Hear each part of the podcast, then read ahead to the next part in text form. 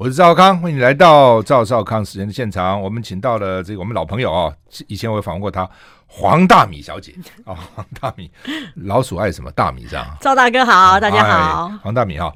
那因为你又出了新书，恭喜哈、哦！功劳只有你记得，老板谢过就忘了，哇，老板这么不堪的哈、哦，所以老板要记住哈、哦，不是不能谢完就忘了，谢完还要记得，对不对啊？好，那么。他的小小标题叫“你躲起来哭，那叫低潮；你奋力一扑，就变成机会。人生路上死不了人的，都是擦伤。”很好，我我常常跟朋友讲，我说只要不死都好。我讲的死是真的死哦。对，任何事情你经过，哎，你觉得哇，这个情商也好了，你觉得这个生病也好了，事业的你觉得事业有挫折也好了，你功课学校没有考好都没关系，以后回想起来可能都很甜蜜。对，只要不是死了。真的死了就挂了，一了百了，那就没有了。只要不死啊、哦，活过来就好哈。这跟你这个概念有点像哈。来讲讲看，为什么要写这本书？呃，我写这本书最主要是因为从出社会之后啊，嗯、我是那种从以前在学校的时候都非常乖的人，嗯，但是我后来我出社会之后，我就发现说，其实学校跟职场完全都是不一样的。嗯，呃，比如说在学校，我会觉得乖乖听话哦，老师就会觉得我好棒棒。嗯，那我觉得到职场之后，我也觉得我乖乖听话啊。对，就完了。嗯、对，因为其实老板对老板而言，他要的不是一个乖的员工，是你执行他的命令叫基本的。嗯，他很好找到这样的员工，嗯、他要的是能够解决他痛苦的员工，是能够帮他建立汗马功劳的员工，帮、嗯、他赚钱的员工。对，嗯、所以呢，我就发现说，哎，乖不是卖点嘞。嗯，以及我以前都会觉得说，嗯，就是每个同事大家做一样的事情，应该要领一样的薪水啊，嗯、才叫做公平。嗯。所以呢，我每次看到别人去要东西，我内心都超不舒坦的。嗯，为什么他要？那你为什么不去要？不是啊，嗯、我我你知道，我就困在那个温良恭俭让，嗯、我就会觉得乖乖学生做太久了。对，嗯、我在等待被给予，我在等待被奖赏。嗯、然后我就发现我同事们呢，就哎勇敢去敲我的老板们，一下要当主播，一下要钱，嗯，一下要各种福利。嗯、然后我们那时候跟另外一群就是像我这样乖巧的人，我们只会背后骂他们不要脸。嗯。对，结果不要脸的都升官了。对，不要脸的都升官了，不要脸的都拿到我想要的东西了。然后呢，等有一天我当上主管之后，我才了解主管在想什么。主管不会觉得他不要脸，嗯，主管觉得他好单纯哦。哦，对，他要什么？好积极，对啊，好积极，对啊，对。然后呢，他要什么？他跟我讲，我不用一天到晚在那边猜来猜去。然后呢，你们这一群呢，明明想要东西的小孩呢，就不来讲，就等到离职的时候呢，再什么都讲。那我就实在太莫名其妙了。你在离职最后一天的时候，离职都不讲这样。对，可是有的人会在离职的时候就在对狂泼粪。然后我突然就了解到一件事情。在职场上面呢的公平呢，是老板心中认为谁能帮他做成汗马功劳，或是老板觉得他偏爱这个属下。老板心中的公平跟你心中的公平是不一样的，是以及你真的想要那么样公平的世界吗？嗯、比方说，当你很资深了，嗯、哦，当你汗马功劳比较高了，然后你跟隔壁人拿一样的薪水，你会痛快吗？不会，对你不会。嗯、而且呢，其实你一直想要往上爬嘛。嗯、那如果有一天，比如说，老板帮你加薪了，嗯、然后跟你说：“哎呀，就是大米啊，你以后上下班呢也不用打卡了。嗯”然后呢，我配司机给你啊，哇，哇还有啊，一个角落的办公室啊，对，哦、然后可以看到 view 啊，你看海景好不好？还是要看河景？哈、哦，你挑一下办公室。嗯、那我不会觉得不公平啊，我会觉得这太棒了，嗯、我会觉得老板真是有眼光，嗯、知道我黄大米有多厉害。嗯，嘿，此时你就不会觉得不公平啦。嗯。所以你要知道一件事情，你不是那么要公平，你要的是特权，你要的是老板的偏爱，而且你要的是老板对你这种关爱的眼神，给你最好的待遇。所以很多人都说他讨厌特权，不是，我要重新定义，他没有特权，对，你不是，对你讨厌的不是特权，你讨厌的是特权不在你身上，是。对。所以我在这边就是要告诉大家，我曾经那些受苦的观念，嗯，有道理。大家嘴巴讲的没有特权都是要公平，你为什么可以有特权？但是有自己有特权的时候，觉得这是理所当然，超开心的，而且我会默默低调，然后呢去跟家人炫耀。嗯，对。黄大米啊，这本书叫《功劳之后你记得》，老板谢过就忘了。书名很少，多少字？二四六八十十二十四十四个字，加上标点十六个字哈。对。呃，不过也特别了，反正现在任何事都要特别，在公司要特别，做事要特别，做生意要特别，做节目要特别哈。面子是世界上最不值钱的东西，为什么？很多人要面子啊，说这任何事都都都都可以不要，就是不能不能不要面子啊。面子只有你记得啊。哦，对啊，没有人记得你就是什么有没有面子这件事情的，嗯、大家只会在乎你有没有得到什么，嗯、以及你现在站在哪个位置。嗯、我为什么会写说面子是最不值钱的事呢？是就是其实呢，很多人在毕业之后，哦，他跟老板比如说谈完薪水，嗯，然后讲说三个月后加薪，嗯，哎，你知道吗？三个月后就没有理他。没有，我常常遇到一个情况，嗯、因为我以前在新闻部当。当资深记者或当主管的时候，我常常遇到那种很菜的摄影跟我一起搭嘛，因为老鸟要带菜鸟，哎、欸，菜鸟就会到那个两个半月的时候就开始纠结，说啊，米姐，你觉得我会不会被调薪啊？啊，我的摄影主管会不会帮我调薪？当时候谈好，万般纠结，哦、就是不敢去跟敲那个主管门，说我到底能不能？三个月到了，对，嗯，你说过什么话？你记得吗？嗯，对他不敢。然后就万般纠结，然后等到那个发薪水那一天，默默的去刷一下，然后去看一下，到底有没有？没有。哎，没有，再去敲，无聊嘛。没有去敲，没有搞，我也不敢去敲。哎，没有，还加薪，没有给你 fire 掉就不错了。没有呢，就是去敲，或者是呢，默默找别人问说为什么？嗯。但是问题是你问他为什么不敢，他就说。哎呀，不好意思啦，面子。哎呀，面子啦，拍谁啦？可是呢，事实上呢，我比较建议说，如果老板承诺过你三个月后也要调薪，其实你两个多月的时候就可以去问他了。嗯，因为其实公文就在签了，嗯，要不要就是一句话了。那你去敲了之后有个好处，他会知道你这个人呢，他对你承诺之后呢，他就必须履行。嗯。他你也不是可以让他晃点的，嗯，对。然后你去要了之后，他只是履行他的东西。以及第二件事情，我常常在职场上看到另外一个情况，就是说大家不敢去要东西，都会觉得说要好像就是自己不太要脸，然后不敢去说什么。可是事实上，我常后来都发现一件事情，比如说以前我们那个在电视台的时候，很多人就需要主播的位置啊，或者是要国外的出差，大家都不会记得他曾经去要过了。他只会觉得说啊，他后来成为当家主播了，好厉害。过程忘掉了，对，结果比较重要。过程不重要，你去看看那个所有的大老板，哪一个大老板没有去调过资金，没有去拜托过人？对。那如果这些大老板们在乎的是面子，那他企业不要火了啊。他最重要的是企业活下来，然后他就会觉得，哎。我现在在社会上有立足之地啊，大家看他的眼光就不一样，所以面子是最不重要的。如果你把面子放在最前面，就完了，你什么事都不用做了。嗯，所以勇敢去要，要不然没什么了不起，没什么了不起的，只有你记得啊。没错，追女朋友是一样，对，你都不追，通通没有了。对，追了不起，人家说不要。对，而且搞不好那个美女都没有人追啊，你是唯一的去追的，常常是这样。对，然后他还感谢你，谢谢你救了我。好，功劳只有你记得，老板谢过就忘了。黄大米小姐写的书，我们休息再回来。I like 我是赵少康，欢迎你回到赵少康时间的现场。我们现在访问的是黄大米小姐啊，功劳只有你记得，老板谢过就忘了哈。好，那么还要跟我们这个年轻人讲什么？呃，我要讲另外一个，就是让我印象深刻的是，很多人在上班的时候都会疯狂疯狂抱怨嘛。嗯。哦，那其实其实中高阶主管也一样。嗯。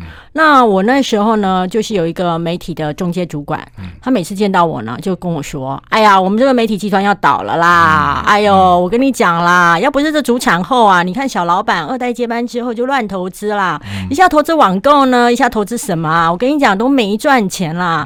要不是呢，我们这媒体集团的本业还。”还不错啊！我跟你讲，这是他投资哦，大家早就死光光了、嗯、啊啊！然后呢，今年又不加薪了吧？然后就一直狂骂，你知道那个中介主管。嗯、然后我就听他骂骂骂骂完之后，然后之后他又在骂另外一个东西，叫做哎。嗯那个我们的大老板最近要投资新媒体啊！哎呀，你看他投资那什么新媒体啊？他找了一大堆老人呐、啊，嗯、五六十岁的人来做新媒体，嗯、笑死人了啦！IG 都不会用，对，IG 不会用，脸书不会用，还来管大家嘞！然后就在那边一直讲啊，然后我就看着他，我就说：“哎，叉叉姐，我可以问你一个问题吗？”嗯、他说：“什么问题啊？”我说：“你月薪有十几万吗？”嗯、然后他就跟我说：“没有啊，大米，你知道我在从做进来到这么久，月薪哪来十几万啊？我跟你讲，超少的。”然后我就看到他，我就对啊啊，月薪没有十几万啊，你的薪水就停在七八九，那就代表你是个中阶主管啊。中阶主管就是带好你的团队，然后把它有绩效就好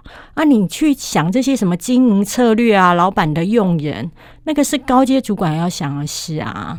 那你一直在这边骂，那你就会心情很烂呐。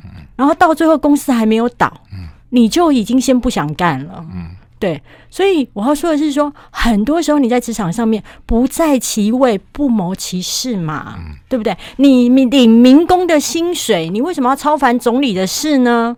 然后你到最后搞到自己已经做不下去了。嗯、所以我要说的是说，如果讲跟他们讲，他们反应是怎样？哎，他傻眼了，嗯、他就跟我说：“哎，对，跟你讲话那个感受都不一样，嗯、因为他自己以为我一定会陪着他一起骂。”嗯。多数人是这样，可是我觉得不是啊。我就是要点醒你一个思考点啊，对不对？你应该要稍微想一下，就是其实你的位置你不用管那么多，而且你不要以为老板真的就是用这些五六十岁的人去管新媒体，他是真的没有脑。某种程度上啦，老板在用人的时候，他除了能力以外啊，他要用他信得过的人，他没有其他人了，所以他有他的无奈。但是你不能理解，那你为什么会一直哇哇叫？就是因为他没有用到你。对，所以你会不舒服。因为你一直哇哇叫，所以你才不会被用到。对，有可能，对，这种东西是有可能嘛？因为他不想要一天到晚就是遇到一个爱抱怨的属下嘛。然后后来那那后来我还告诉那个叉叉姐说一句话：“哎呀，我跟你说啦，其实哦，如果你一直在这边抱怨，然后觉得这公司不好啊，那呢，不如这样好不好？”走吧。你要不要丢丢履历表，去测一下你的市场行情？因为其实你知道，你的行情有时候你在一家公司久了，它随着你的年资在帮你加薪的时候，你的行情是高于市场的。那你要知道自己的行情到底还符不符合市场？你开履历表嘛，你丢丢看嘛。你丢了之后，如果有人都会有回音，那就表示说，哎，你在这个哎，大家觉得行情不错嘛，那你也可以顺便去应征一下嘛。那你如果发现有更好的地方，那你就走啦。不是吗？嗯、可是呢，你开了履历表之后，哎，都没有人来理你，嗯、那你就知道其实自己的行情已经不行啦。嗯、那你就会乖巧一点啊。我常常就跟属下讲，如果你一天到晚抱怨我，或是你抱怨这家公司，然后你又不走，我就跟你讲，那你就表代表你呢跟这一家你认为的烂公司很匹配，因为你也烂烂的。所以，我们大家一起天长地久吧。你讲话很直接哦，我讲话超直接的。怀才像怀孕一样，哇！第一次听过这个比喻，来说说看。怀才为什么像怀孕一样？你知道，那个是我一个体悟。嗯，好，比如说我以前每次，比如说被挖角，嗯，然后你知道中介主管被挖角之后，就会觉得我一定要赶快啊，表现我好厉害啊，我一定要就是跟那个组织。的绩效马上建立起来，让那个主管知道我跟上一个烂主管不一样啊！我跟你讲，就会死的很难看了。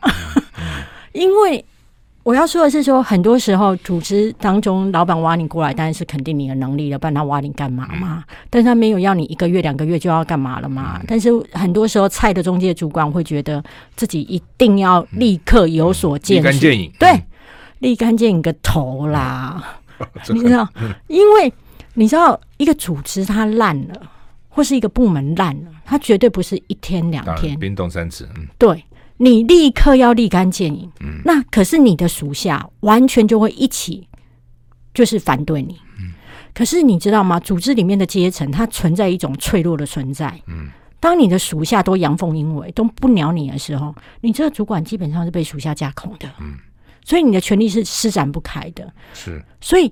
当你成为中介主管，你不小心被挖角的时候，空降的时候，其实你第一件事情，你要先观察一下你的属下的文化，嗯，然后先想一下你的策略，你不要急了，不要急，不要急，你的能干时间久了，大家就会知道。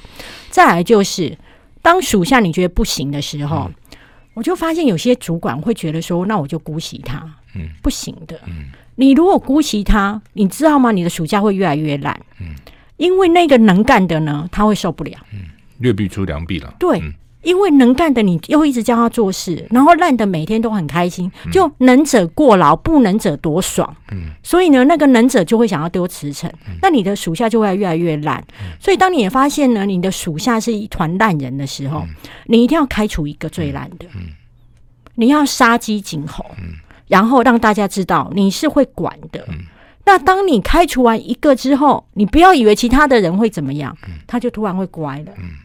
所以我要说的是说，今天当你是一个空降的主管的时候，你最重要的时候是先了解那个企业文化，然后再去施展你的作为。那时间久了，就像怀孕一样，大家会知道你有多厉害了。开始的时候怀孕的时候没有，没有啊，知道，或者肚子越大看到了，对啊，就这个意思是吧？对，对了，有才干的人就像那个锥子一样，总会。钻出来的哈。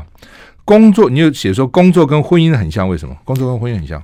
其实工作你知道吗？别人的工作从来不会让你失望的，别人的老公从来不会让你失望的，别人的男朋友不会让你失望的，别人的老婆都很好。嗯。对，你永远都会觉得别人的东西都是最棒的，嗯、但事实上，如果你真的跟你心中的那个白马王子或是白雪公主真的交往了，嗯、或是你真的到那一家企业上班之后，嗯、你还会觉得他是那么百分百的完美吗？不会，对，嗯、不会。你就算娶了维纳斯到家里，看了三个月以后，你也觉得烦了。对，嗯、你会想要找觉得他不美维纳不斯了，嗯、因为我觉得维纳不斯比较新鲜了。嗯、好。那所以呢，工作它远看的时候都是美的嘛。嗯、可是你近看的，距离是种美。对，对嗯、你近看可能就不是那样。比方说，我出书之后，嗯，好，那也卖的还不错。嗯、那那那时候我在网站公司当主管的时候，我朋友就曾经来跟我说：“哎、欸，大作家，嗯，你在那个新闻网站当主管，你都在写什么、啊？是写什么伟大的作品吗？”嗯、然后我就说：“哦，我都在写废文。”然后他就跟我说：“嗯、为什么？你为什么在写废文？你写哪些废文？”我就写我在写十二星座理财，然后十二星座桃花运，嗯、以及一个动作看出男朋友爱不爱你，嗯、一个什么一张、欸、很多人爱看的一张图看出你今、嗯、今年有没有桃花运。嗯、然后他就看着我说：“写这些你不不会委屈吗？”嗯我说不会啊，我流量超高的啊，嗯、我绩效超好的啊，我老板觉得哇，我这个主管怎么一个人可以扛出百万的流量？他觉得我好棒哦。嗯、我说我得到我老板的肯定，我就觉得好开心啦、然后他就跟我说：“哦，对啦，其实哈，有时候工作哈，就是跟自己原本想的不一样。”他说他那时候认识一个就是得到那种国际大奖的设计师。嗯那你要想说，国际大奖的设计师回到台湾之后，应该也是在设计一些很厉害的产品吧？他说没有，他说他每天呢就是在帮女明星修图，把腿修长一点，把脸修白一点，修小一点，把胸部修大一点。嗯、他说你跟那些女明星谈说什么设计，里面没有人要理你，他只在乎他的，对他比较在乎他的好看。嗯、所以你要知道一件事情。你知道远看的东西，你都觉得它很美好，就跟婚姻在远看的时候，你会觉得哦，就是王子公主从此过着幸福快乐的日子。但不是嘛？你一结婚之后，就是柴米油盐酱醋茶啊，对不对？对，是那个袁枚有一首诗，是呃呃，琴棋书画诗酒花。对，当年件件不离他，而今七事都更变，柴米油盐酱醋茶。休息一下再回来。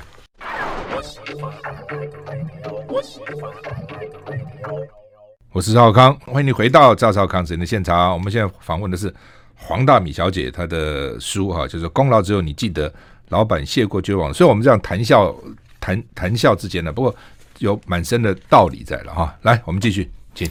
呃，我要在这本书当中，其实最受欢迎的是其中的一篇，嗯、就是那时候我在写短文的时候，它大概全台湾创下九十万的浏览数，哇，那么多，对，真的、嗯、叫做四十五元的生气，四十五元，对。嗯、然后它是怎么样的一个故事嘞？嗯、就是呢，有那时候小林春风灾。嗯，然后我从对，然后那时候从北部被调下去嘛，就去帮忙。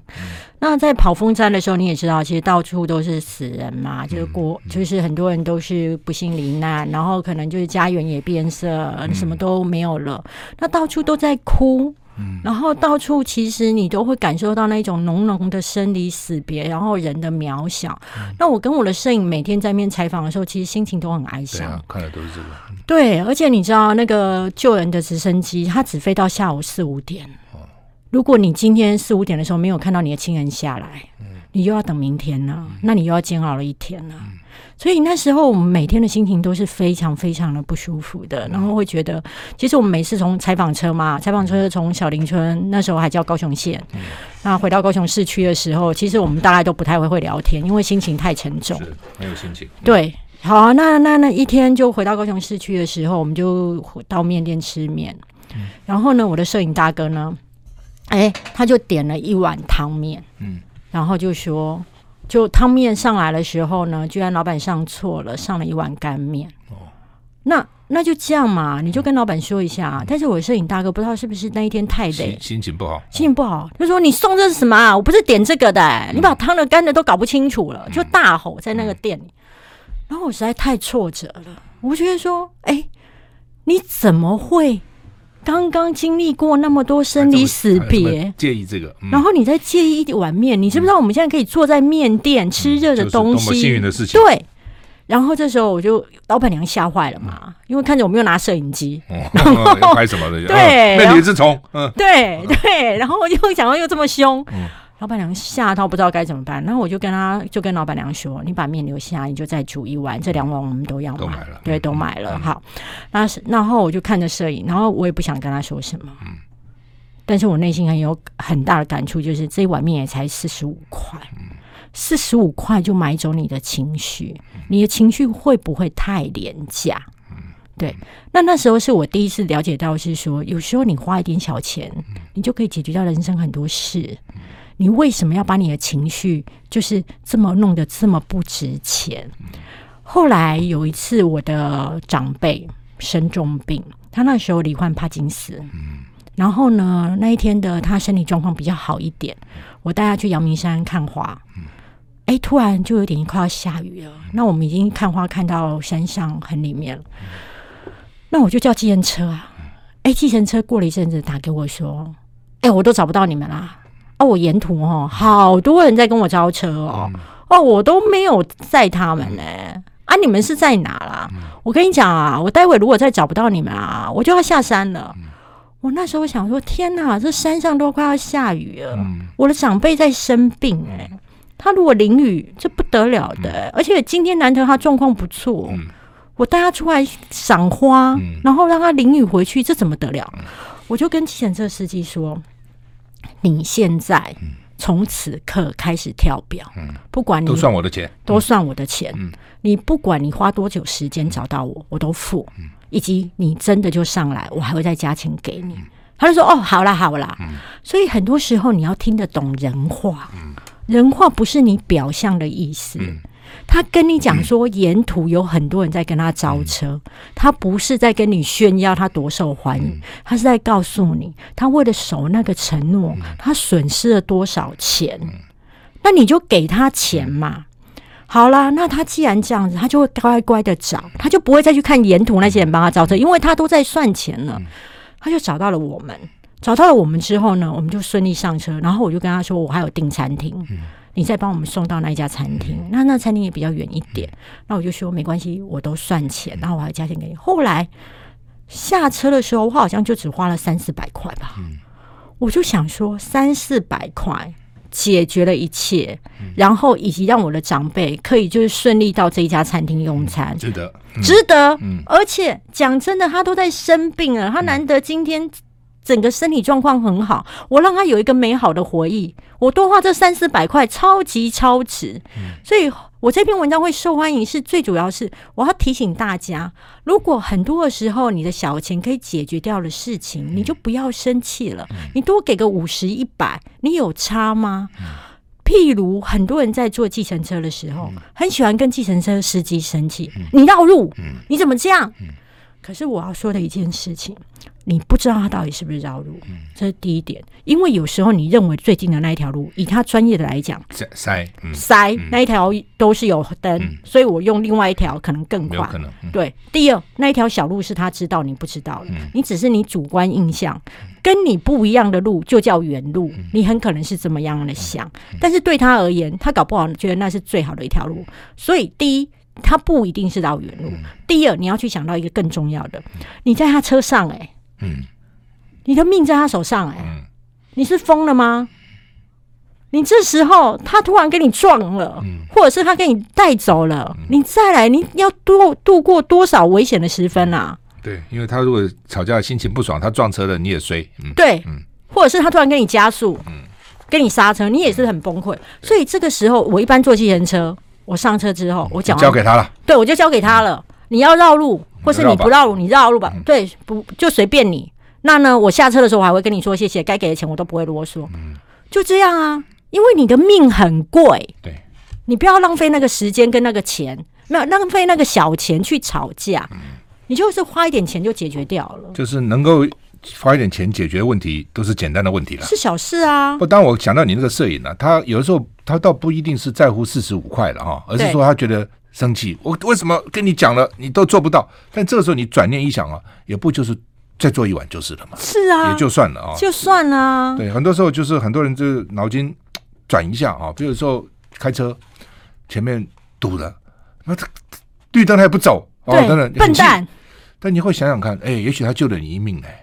因因此你就万满了一分钟，你快一分钟搞不好出个车祸。没错啊，你不知道可能有个车撞你啊。是啊，你这样一想就算了嘛。对，就算了。很多时候都是这样子，真的是这样。你就想，哎，算了算了，快快一分钟怎么，慢一分钟怎么样？多花一点钱怎么样？少花一点钱怎么样？对，不会怎么样的，活着就很好。对，就有点老庄的味道了。好，来，我们现在访的是黄大米小姐啊，她的新书《功劳只有你记得，老板谢过就忘了》啊。我们休息一下再回来。I like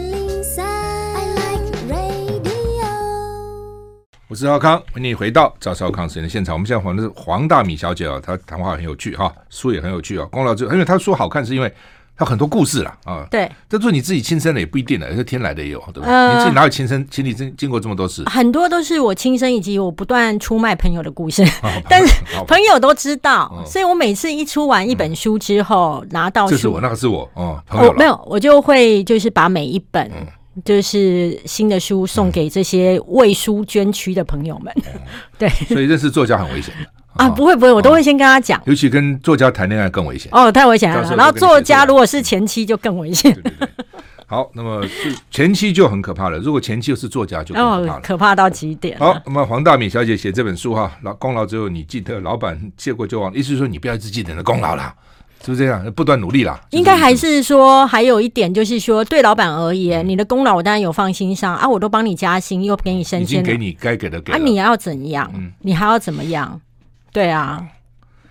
那你你刚才这个广告期间，你有说呃，人不要想太多，为什么？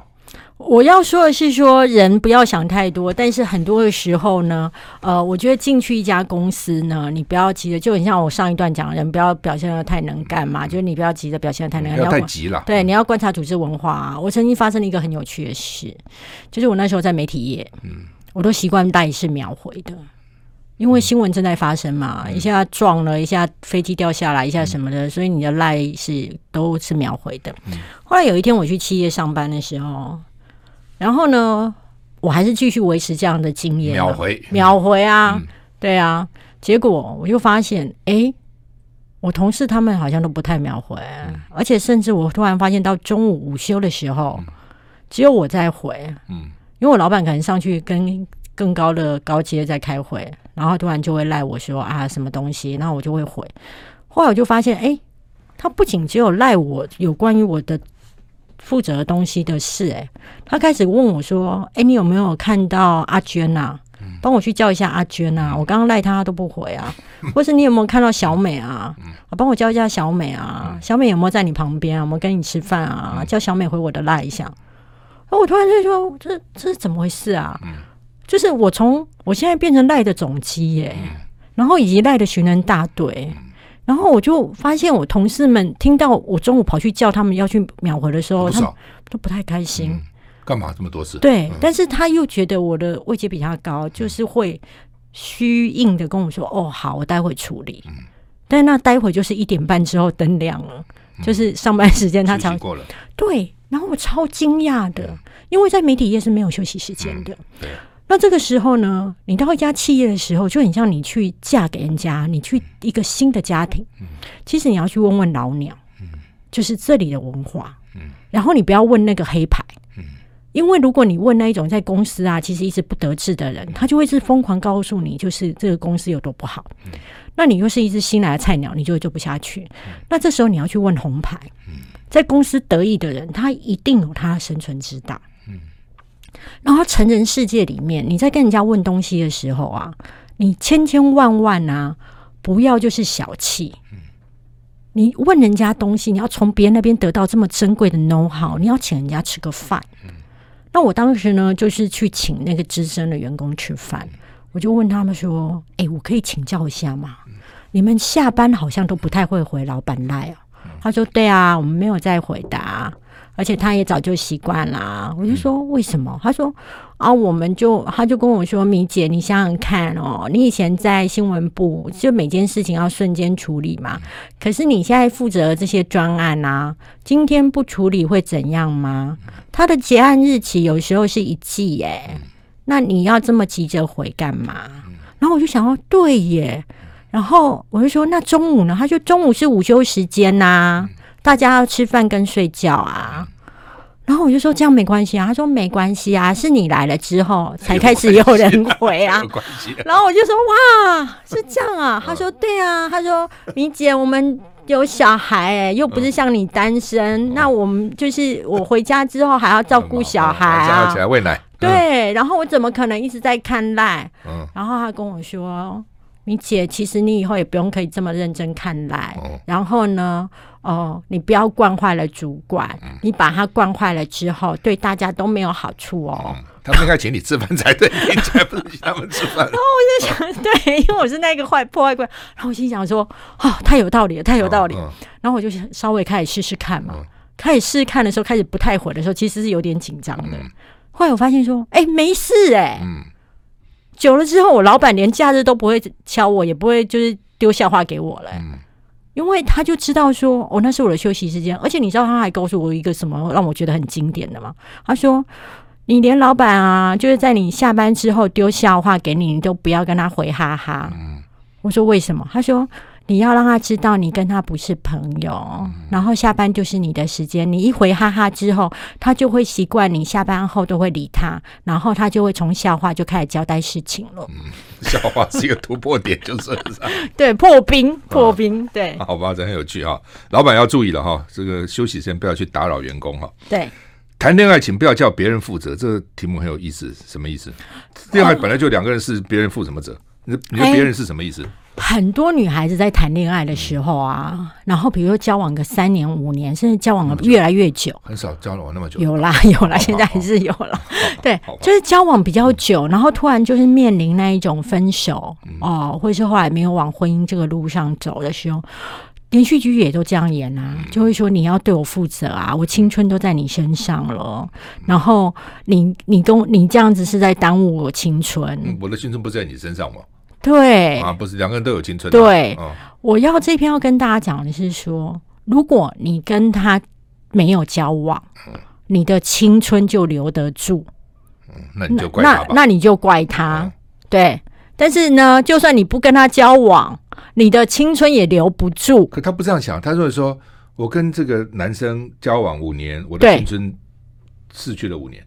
他没有娶我，我如果跟另外一个男生，恐怕就娶我了，我瞬间就就没有白白留居了。对，没有错。那所以再回归到一个嘛，嗯、当初是谁叫你做这个选择的？谁叫你要找他？对啊，那你要怪的是你当时被他骗的啊。啊啊啊！那你为什么不增加你的脑力？为什么被骗？对啊，你要多看书嘛，嗯、然后多了解啊。看书跟这个有什么关系？哎、欸，有，我跟你讲，啊、当你脑袋变聪明的时候，你在抉择跟判断一个东西好跟坏的，还有它的未来性，你会不一样。我就会觉得，比如说我没有出书之前，嗯、其实书的阅读量是少的。嗯可是呢，当你我一直想要精进文笔跟精进你的大脑，看了很多书哦，看了很多书之后，拜托，我人生都不太纠结了。哦，这样子，对，有关系，超有关系。哦，你的智慧就增加了，就是了。对，然后你会去思考那个策略，而不是在那边纠结在你的情绪。嗯，对，所以我会觉得女生啊，你如果策略，就是说你怎么样把对对付男朋友的策略越来越厉害，这样？而是你去想哈，我今天跟你讲这句话，嗯，就是老实人会讲说啊，我就是要。表达我的情绪。事实上，你聪明人会去想说，我讲出这个话之后，他能做什么回应？当他已经没有办法给你满意的答案的时候，你就变成你只是在闹脾气。那你要不要思考？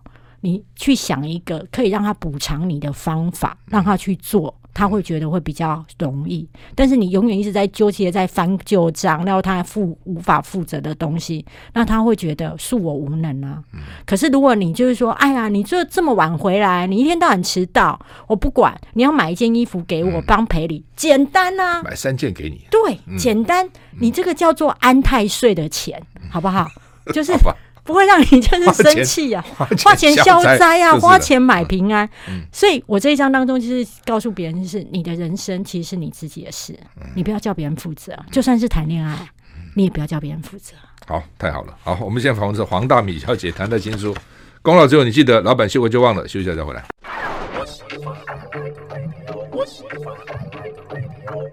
我是赵少康，欢迎你回到赵少康时间的现场。我们现在访问的黄大米小姐。谈他的新书《功劳只有你记得》啊，老板谢过就忘了，是宝平出的哈。来，我们最后一段谈什么？我要谈的是说，其实老板请你来啊，嗯、你除了建立他的工绩效以外啊，你还要照顾老板的情绪。哦。对，然后你不是老板也有情绪要照顾，老板有啊，还有老板的面子你也要打点。嗯，你要能够聪明的建立绩效。我有一个公关公司的主管，嗯，然后呢，他每次只要去提案，他只要带着他老板去，这个案子一定死就完了。对，因为他老板离市场太远了。而且他老板格局太大了，嗯、每次去提案的时候，就会跟客户训话啊，就会跟客户说啊，啊，我们呢的大家呢就已经站稳了，之后呢要回归社会，哦、要做公益，然后呢我们要栽培偏乡什么弱势、嗯、都对，嗯，但是对客户而言，嗯、我今天请你公关公司来，是要请你帮我去操盘我的媒体策略，嗯、然后增加我的市占率，嗯、我不是来听你讲大道理的。嗯。那你这一个大主管、大老板一直在跟我训话的时候，我也不好意思说什么，但我就会接受了另外一家公司的提案，因为我觉得他比较符合我要的，比较实际了。对，所以呢，我朋友就发现呢，他老板呢过去很厉害，现在可能也很厉害，但呢，他已经不太知道客市场是什么，客户，对。好，那请问这个时候你要去回去骂你的主管吗？嗯，就说，哎呀，老板，您不要再跟老那个客户讲这些了啦，不然这样大家会死光。嗯、你去讲这些，你的老板会生气啊。嗯、你知道，聪明的属下要照顾老板的情绪，嗯、所以呢，他就想到一招，他呢就每个月呢就去看一下老板哪几天不会来，嗯、然后呢去提案，就那几天去提案，嗯、因为老板不会来，就不会跟。嗯，然后提案就会非常非常的顺利，嗯，然后呢就会把业绩达标了，嗯，然后老板也会觉得说啊，嗯，好棒哦，嗯，你的提案每次都有达标，嗯，然后你就算带老板去，是被老板毁掉的那个提案，老板还是会觉得是你的错，嗯，是因为你没有把案子拿到，不，不认为是他自己的，对，嗯，所以对老板而言，他最重要的是。你能够达到那个绩效，然后你又不会这样子一直顶撞我，然后又会可以兼顾到我的面子，所以一个属下在做事情之前，你都要想想最关键是什么。比方说，我现在在大学的公关部门做做事，那我常常一个情况，你要去想，我已经出了两本书，而且都还卖得还不错哦。然后我在媒体圈新闻的资历大概十几年，已经快二十年了。那我发出去的新闻稿，我常常遇到那一种菜鸟记者，可能只有媒体资历一年两年的，他来跟我说，因为他不知道你的资历，对，他会跟我说，你们的那个稿子写不好，稿子写不好，你新闻稿写太差了，哦，写这么长，谁要看？那这时候，请问，难道我要跟他拍桌吵架说？你什么东西呀、我还在跑新闻的时候，你搞不好还在哪里来？对，你搞不好还在包尿布嘞，嗯、对不对？我要去跟他吵架吗？不要，不是。我其实我也是要听得懂话，他只是在嫌我的新闻稿太长，所以呢，我就把它改一改，嗯、然后跟他说：“哎呀，改成这样，不知道这样子你觉得好不好？”好啊，好，嗯，我省去了他的麻烦，嗯、然后呢，他就登了，嗯、然后我的媒体曝光就有了。嗯、好。这是第一个，就是说最重要的是解决那个问题，达成你的绩效嘛，以及老板的话，你不要一五一十的去传达。好，比如公关危机处理的时候，你的老板一定会跟你说，去叫媒体撤掉这个条新闻啊，改那个标啊，他们怎么可以这样写？刚刚讲这样不对，没有媒体的道德。哦，我私底下跟他聊天了，他居然就给我写出去了，去骂他。好，跟他们说整个都要杀掉，然后网络上不能出现。我我是能够去跟记者讲这些吗？不行，不行啊！我就只能够，但是他重要的也不是想骂记者，也不是要教育媒体记者要有多怎么样。他最重要的是他不要看那个负那个负面新闻嘛，所以我就要看那一篇，看半天之后，找到他报道上面很明确的疏失。我就会去跟他那个记者讲说：“叉叉哥啊，我跟你说哈，你当中的哪一段我们不是这样的？我拿资料给你看，然后呢，所以你这样是有偏颇，不，你这样子写呢，可能就是有一些些争议。哦，那要不要帮我们？可不可以帮我一个忙？我还不敢讲他错的哦。当然，当然。我要说，您可不可以帮我一个忙，帮我稍微改一下，润饰一下，然后救救我这样子，赏我一口饭吃。”就改啦，就解决啦。对，然后呢，解决了之后，你一定要万分道谢他，嗯、然后感谢。感谢完之后，你再拿这个改完之后去给你老板看，嗯，他不会问我说你去骂他了没有，嗯，他只要看结果，他只要看结果，对。对，所以你就达成了你的绩效了，嗯、那你的老板也会觉得你很棒，嗯。好，最后一个问题，聪明的主管懂得属下五毛，你给他一块。对，老板，你要五毛，我给你一块。你加薪五千，我跟你加薪一万，这意思吗？不是，好，应该是说，嗯，你知道一件事情，嗯，所有的员工今天出来上班呢、啊，会哇哇叫，嗯，很多时候啊，就是觉得钱拿不够了嘛，嗯、然后他觉得说，只要钱够了，他心里就舒服了嘛。嗯、那我在这个篇章当中的故事是说，那一家企业呢，其实呢是不太会调薪的，嗯。那所以呢，如果你一开始呢没有谈高了，嗯、或是这个主管没有把属下的薪水给好了，嗯、他可能四年五年都是这样子。对，所以那个主管他非常的聪明，他知道说，如果我现在不给他高一点，嗯、那将来也没有了，将来也没有了。嗯、而且呢，他等于说他很快，他就会发现说他低于市场行情了，他就会离开。嗯、对，所以。他他在他的属下呢，会有一个情况。那属下如果要三万二，在面试的时候说他要三万，他会直接跟他讲说：“啊，以后我们公司调薪比较不容易。嗯”那我觉得四万算了、嗯、啊，对，没有到四万了，我可能三万五啦，三万六。那属下就很开心啊，嗯、没有三万还过三万五嘞。对，然后他会觉得心情超好啊，嗯、所以他就会因此而多待一点，多待几年。你知道吗？属下如果不能干，嗯、痛苦的是主管。当然，对。因为你所有的包他都要扛。我曾经有遇过一个媒体的主管，他每次他不管他的属下，他那一本周刊呢是台湾的那时候的第一大周刊，所以呢他在面试那个记者的时候，他只要觉得你 OK，他都会给很高的薪水，不论多菜，他都会给到六万，那时候是非常高的天价。我曾经问他为什么，他就跟我说：第一，我认为我在筛选的机制上面没有问题。我觉得你 OK 的时候，就代表你跟资深的记者有一样的能力，对。那你可能是因为你拿到其他文学奖或什么，那我这时候给你那么好的薪水，你就会乖乖的在我这边。然后当你能干的时候，我就轻松了。所以呢，如果在你的预算以内，然后你又知道你公司可能会长期不调薪的时候，你干脆给主，那他就会多留在你身边一两年，主管就轻松一点。好，那么黄大米小姐的新书《功劳只有你记得》，老板修过就忘了，宝平出的哈。谢谢，谢谢，谢谢张大哥，谢谢大家，谢谢。